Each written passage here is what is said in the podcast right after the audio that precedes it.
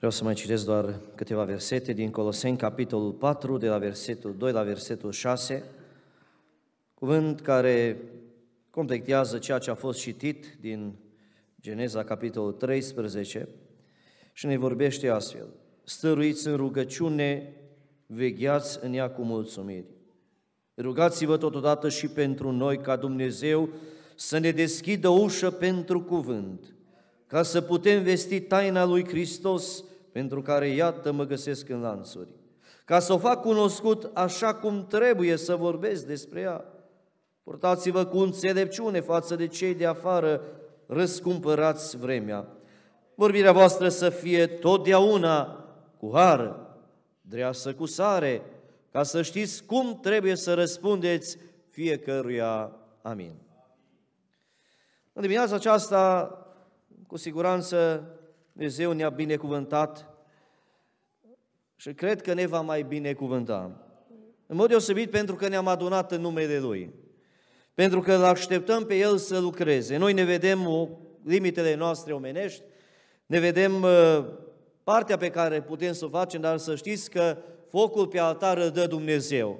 Și acest foc de sus să-l așteptăm ca să mistuiască jertfa noastră și în mod deosebit să schimbe umblarea noastră, să ne întărească, să ne mai curățească, pentru a fi desăvârșiți, pentru ca chipul lui Hristos să ia tot mai mult uh, amploare în viața noastră, să ne asemănăm tot mai mult cu El și în mod deosebit și pentru a grăbi revenirea Domnului Isus.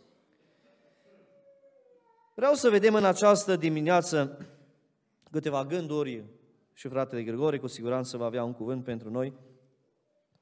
Vreau să vedem care sunt câteva priorități pe care Dumnezeu le are pentru noi. Vedeți, noi ca și oameni de multe ori ne, ne punem prioritățile și chiar dacă unele le scriem pe hârtie și altele nu, acestea ne conduc viața. Acestea lucruri de care ne fac pe noi să muncim de dimineață până seară, chiar să venim la biserică, pentru că avem priorități. Avem prioritățile noastre, urmărim anumite lucruri. De asemenea, vedem oameni care uh, poate spun că n-au nicio prioritate, dar se vede după felul în care trăiesc. Oameni care sunt alienați social, oameni care uh, nu luptă pentru nimic, dar trăiesc pentru poftele lor. Trăiesc pentru lucruri care uh, consideră ei că le fac bine. Și vrem sau nu vrem, fiecare din noi avem priorități, dar astea pot fi bune sau pot fi rele. Și mi-aș dori în dimineața aceasta, prin călăuzirea pe care Dumnezeu o are prin cuvânt, să ne schimbăm unii prioritățile. Alții poate să ni le mai uh, punem după călăuzirea Duhului Sfânt. Iar alții să le întărim. Amin. Să să fie Domnul. A fost citit acest cuvânt din Geneza și revin la el, pentru că v-am spus, completează cuvântul lui Dumnezeu, dragii mei, în această dimineață uh, ne duce spre același lucru. Spune cuvântul Domnului că Avram, după ce a venit din Egipt, în urma acelei perioade în care a fugit de foametea care a fost în Canaan, s-a întors. Și spune Biblia, și acolo Avram a chemat numele Domnului.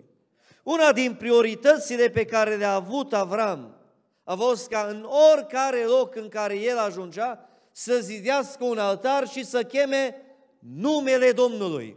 Asta a fost prioritatea lui numărul unu lucru pe care nu-l găsim la Lot. Acum, noi nu putem spune ceea ce nu spune Biblia. Poate spune, dar de, nu e Lot personajul principal aici. Îi drept. Nu găsim toate detaliile despre viața lui, dar știți unde vedem uh, aceste detalii care ne vorbesc despre prioritățile din viața lui Avram și a lui Lot? În momentul în care uh, vin situații grele. Dumnezeu încearcă credința lui Avram. Geneza 22. Dumnezeu vrea să vadă ce în inima acestui om. Avram cu adevărat iubește pe Dumnezeu. Și spune, ia pe fiul pe care îl iubești. A dus jertfă. Pentru că Avram chema numele lui Dumnezeu, s-a dus. Când Lot a trebuit să aleagă între, între, între stânga și dreapta, spune Biblia, problema lui a fost diferită, el a privit cu ochii, n-a privit în stânga și în dreapta. Problema lui a fost în funcție de oportunitățile pământești. Și aici vedem, dragii mei, că omul acesta n-avea obiceiul de a chema numele Domnului. N-avea obicei de a chema și de a implica pe Dumnezeu în deciziile sale. De aceea, într-un moment al vieții, tot ceea ce avea strâns în câteva lucruri, în câteva genți, și-a fugit în soar să scape viața. Prioritate, dragii mei, pentru noi, să știți, este lucru care, uh, care este în centrul vieții noastre.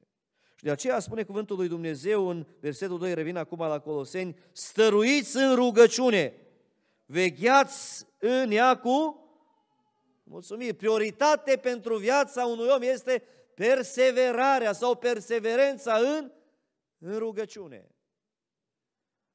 Și știți că lucrul acesta nu se vede când ne merge bine. Cine merge în mod, se, se vede când începe să ne meargă rău.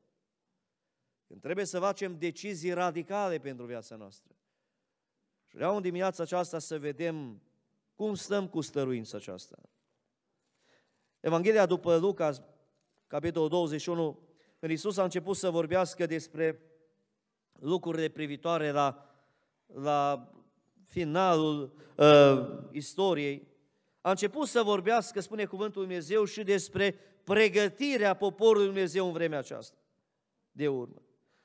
Versetul 34 în jos, luați seama la voi înșivă, ca nu cumva să vi se îngreuneze inima cu îmbuibare de mâncare și băutură și cu îngrijorările vieții acestea și astfel ziua aceea să vină fără veste asupra voastră. Căci ziua aceea va veni ca un laț peste toți cei ce locuiesc pe toată fața pământului.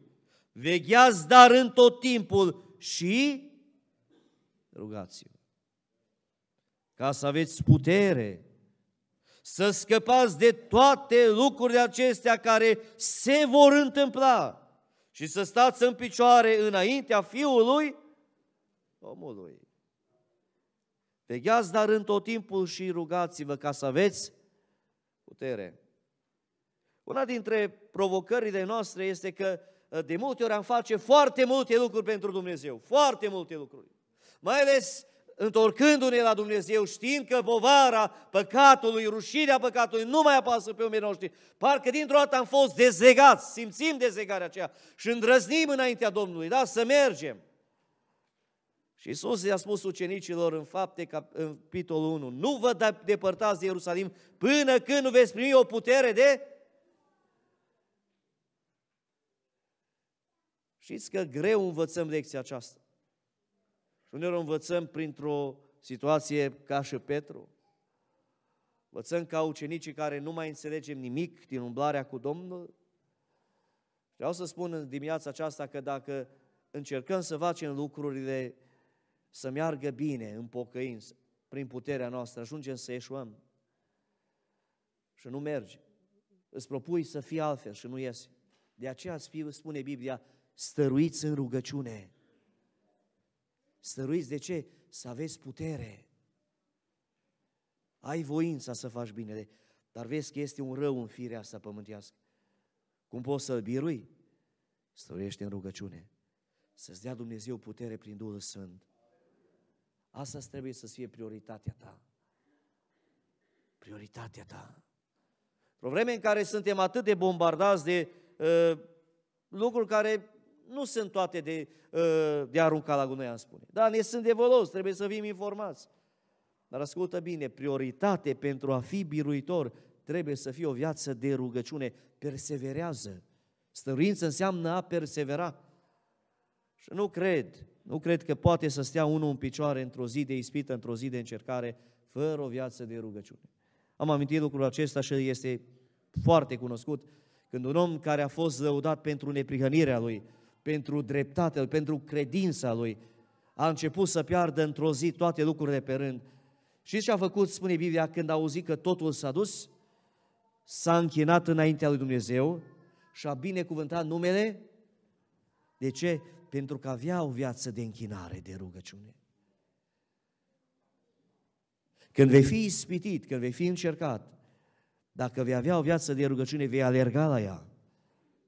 Dacă vei avea o viață firească în umblarea ta cu Dumnezeu, vei ajunge să vorbești rău. Să-ți pară rău de ceea ce vei spune. Dar puterea care vine de sus, să știi, vine acolo în odăiță. Sunt trei lucruri pe care Dumnezeu le răsplătește în ascuns. Știți care sunt? În predica de pe munte, Iisus se amintește postul, milostenia și rugăciunea. Astea Tatăl le vede în ascuns. Un om care nu știe să postească în ascuns, nu știe să dea în ascuns, un om care nu știe să se roage în ascuns, vreau să spun că nu are autoritate să fie biruitor, îl biruiește păcatul.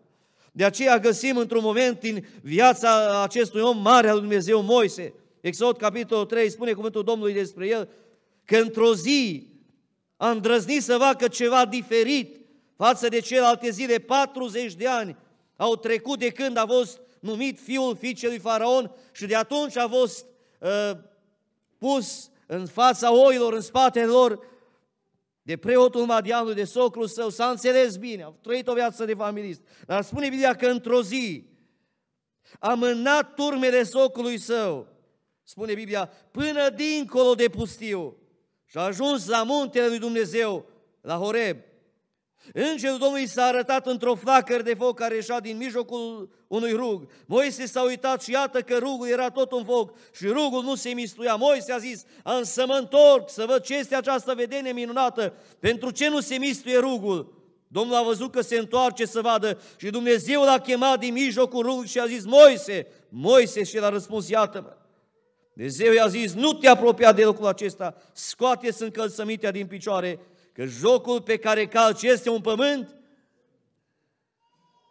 până când nu ieși din confortul vieții pe care ți l-ai creat și nu ieși la locul în care Dumnezeu vrea să stea de vorbă cu tine, Dumnezeu nu are nimic să spună.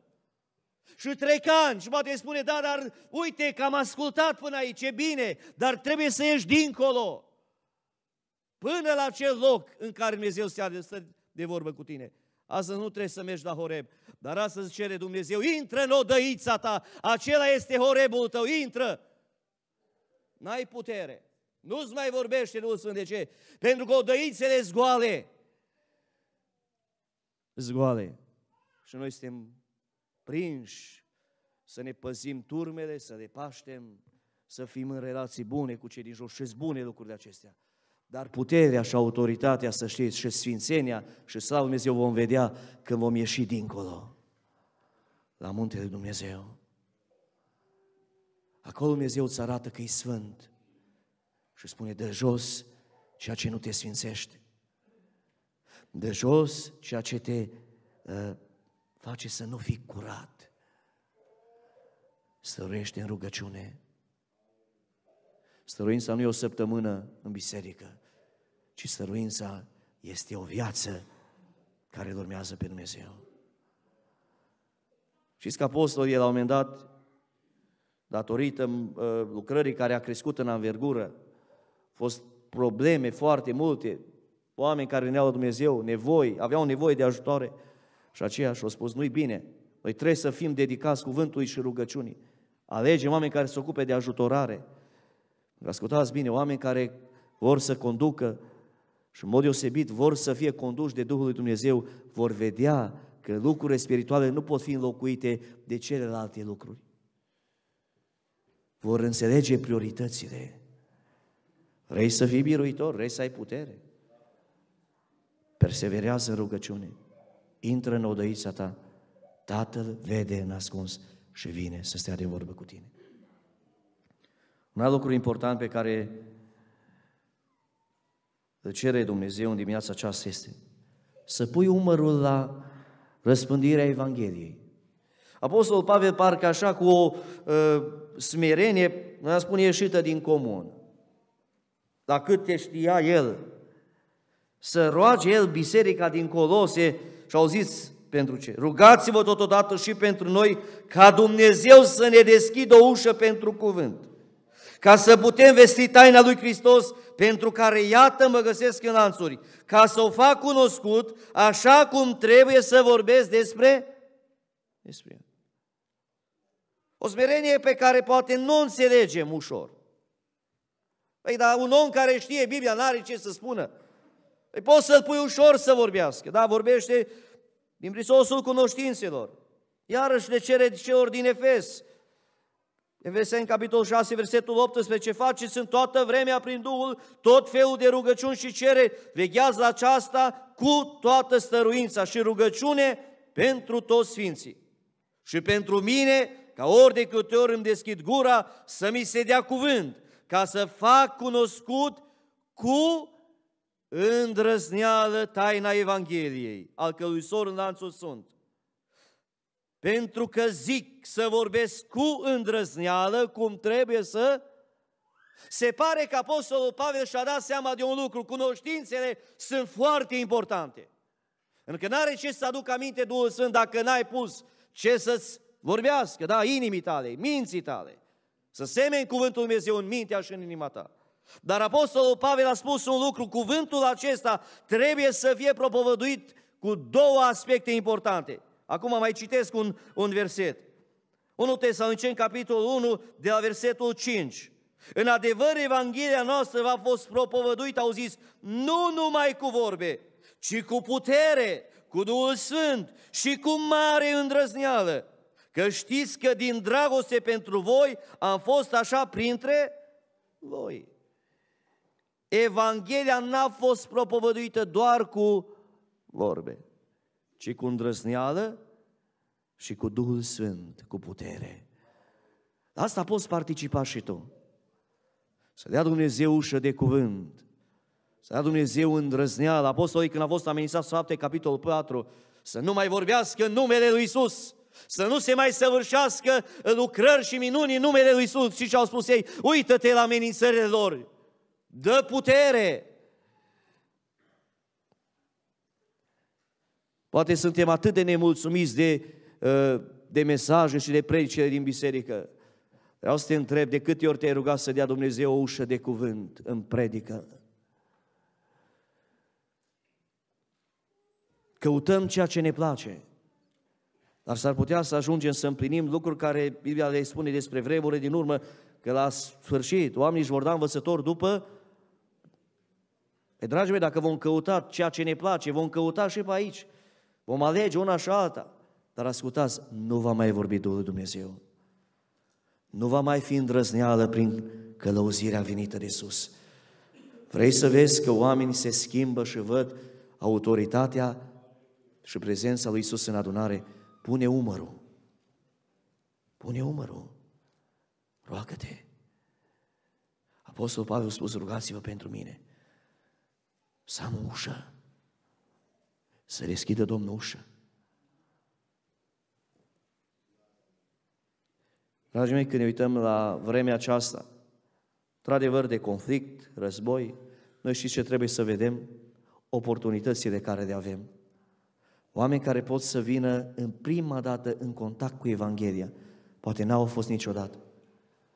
Și în vremea aceasta să ne rugăm, Doamne, atinge și zona aceasta noastră să cunoască cercetarea Duhului Sfânt. Pentru că spune Biblia, este o vreme pe care Iisus a îngăduit-o în dreptul Ierusalimului și la un moment dat a plâns. Era primit cu urale, cu osanale și a spus, dacă ai fi cunoscut astăzi vremea cercetării, dacă ai fi cunoscut lucrurile care puteau să-ți dea pacea, este o vreme când Dumnezeu vrea să lucreze. Ce important este să pui umărul atunci când Dumnezeu vrea să lucreze. Și spui, Doamne, eu nu sunt mare vorbitor, dar eu știu să intru în odăiță și să mă rog ca Tu să dai ușă de cuvânt în adunare. De seară va fi evangelizare. Poate aveți așteptări că va veni un predicator cu o predică pregătită, un predicator apreciat. Vreau să spun că dacă va lucra Duhul Dumnezeu, va fi pentru că va, vor fi oameni care vor ști să îngenuncheze și vor spune, Doamne, lasă ușă de cuvânt. Vrei să lucrezi Dumnezeu, asta trebuie să fie prioritate. Pune umărul, E ușor să stai la masă. Dar Dumnezeu vrea oameni la bucătărie care să pregătească masa. Fii omul acela. Fii lucrător împreună cu Dumnezeu. Fii mădular pentru alt mădular. Și de asemenea, o altă prioritate care trebuie să fie pentru noi, versetul 5-6, sunt împreună, purtați-vă cu înțelepciune. Față de cine?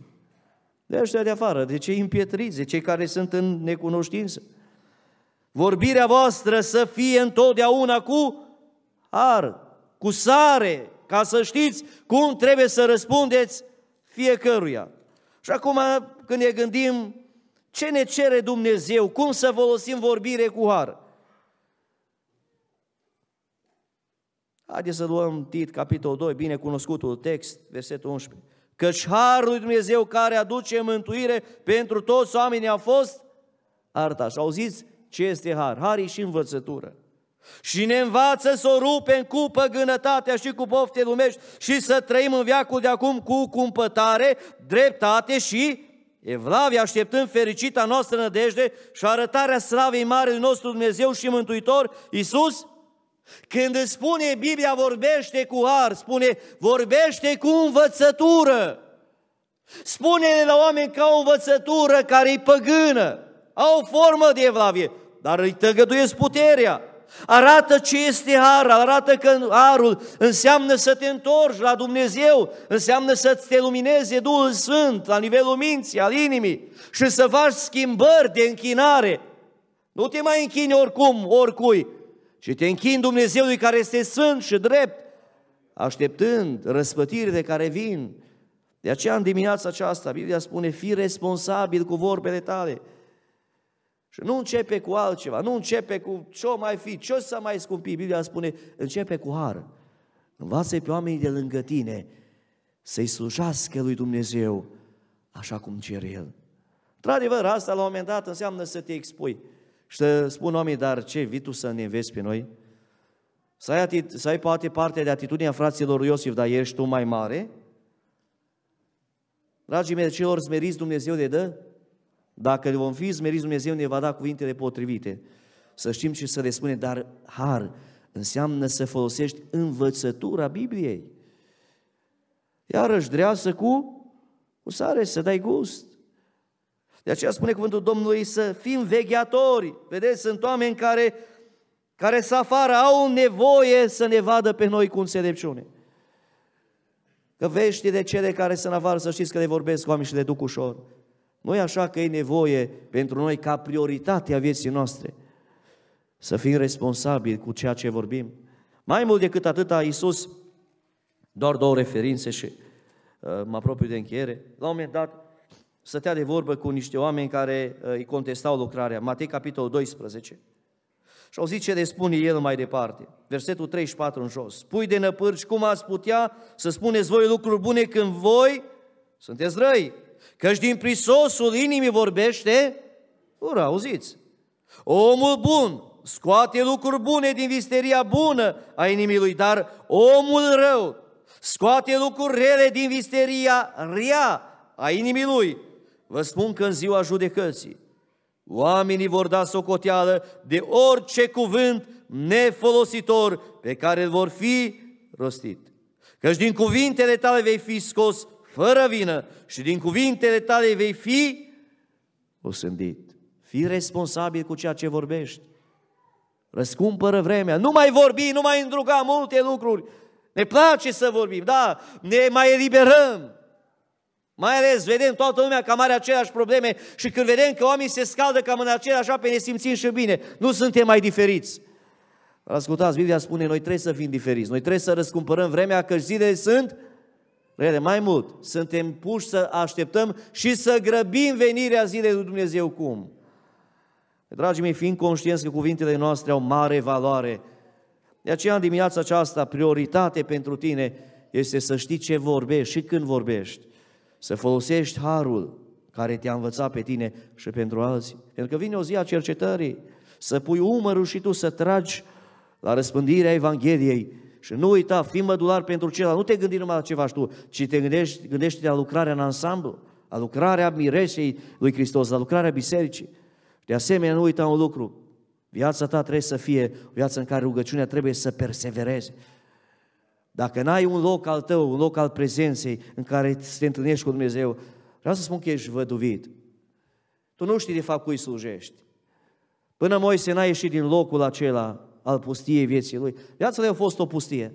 Avea de toate, pământește. Duovnicește, n-avea mai nimic.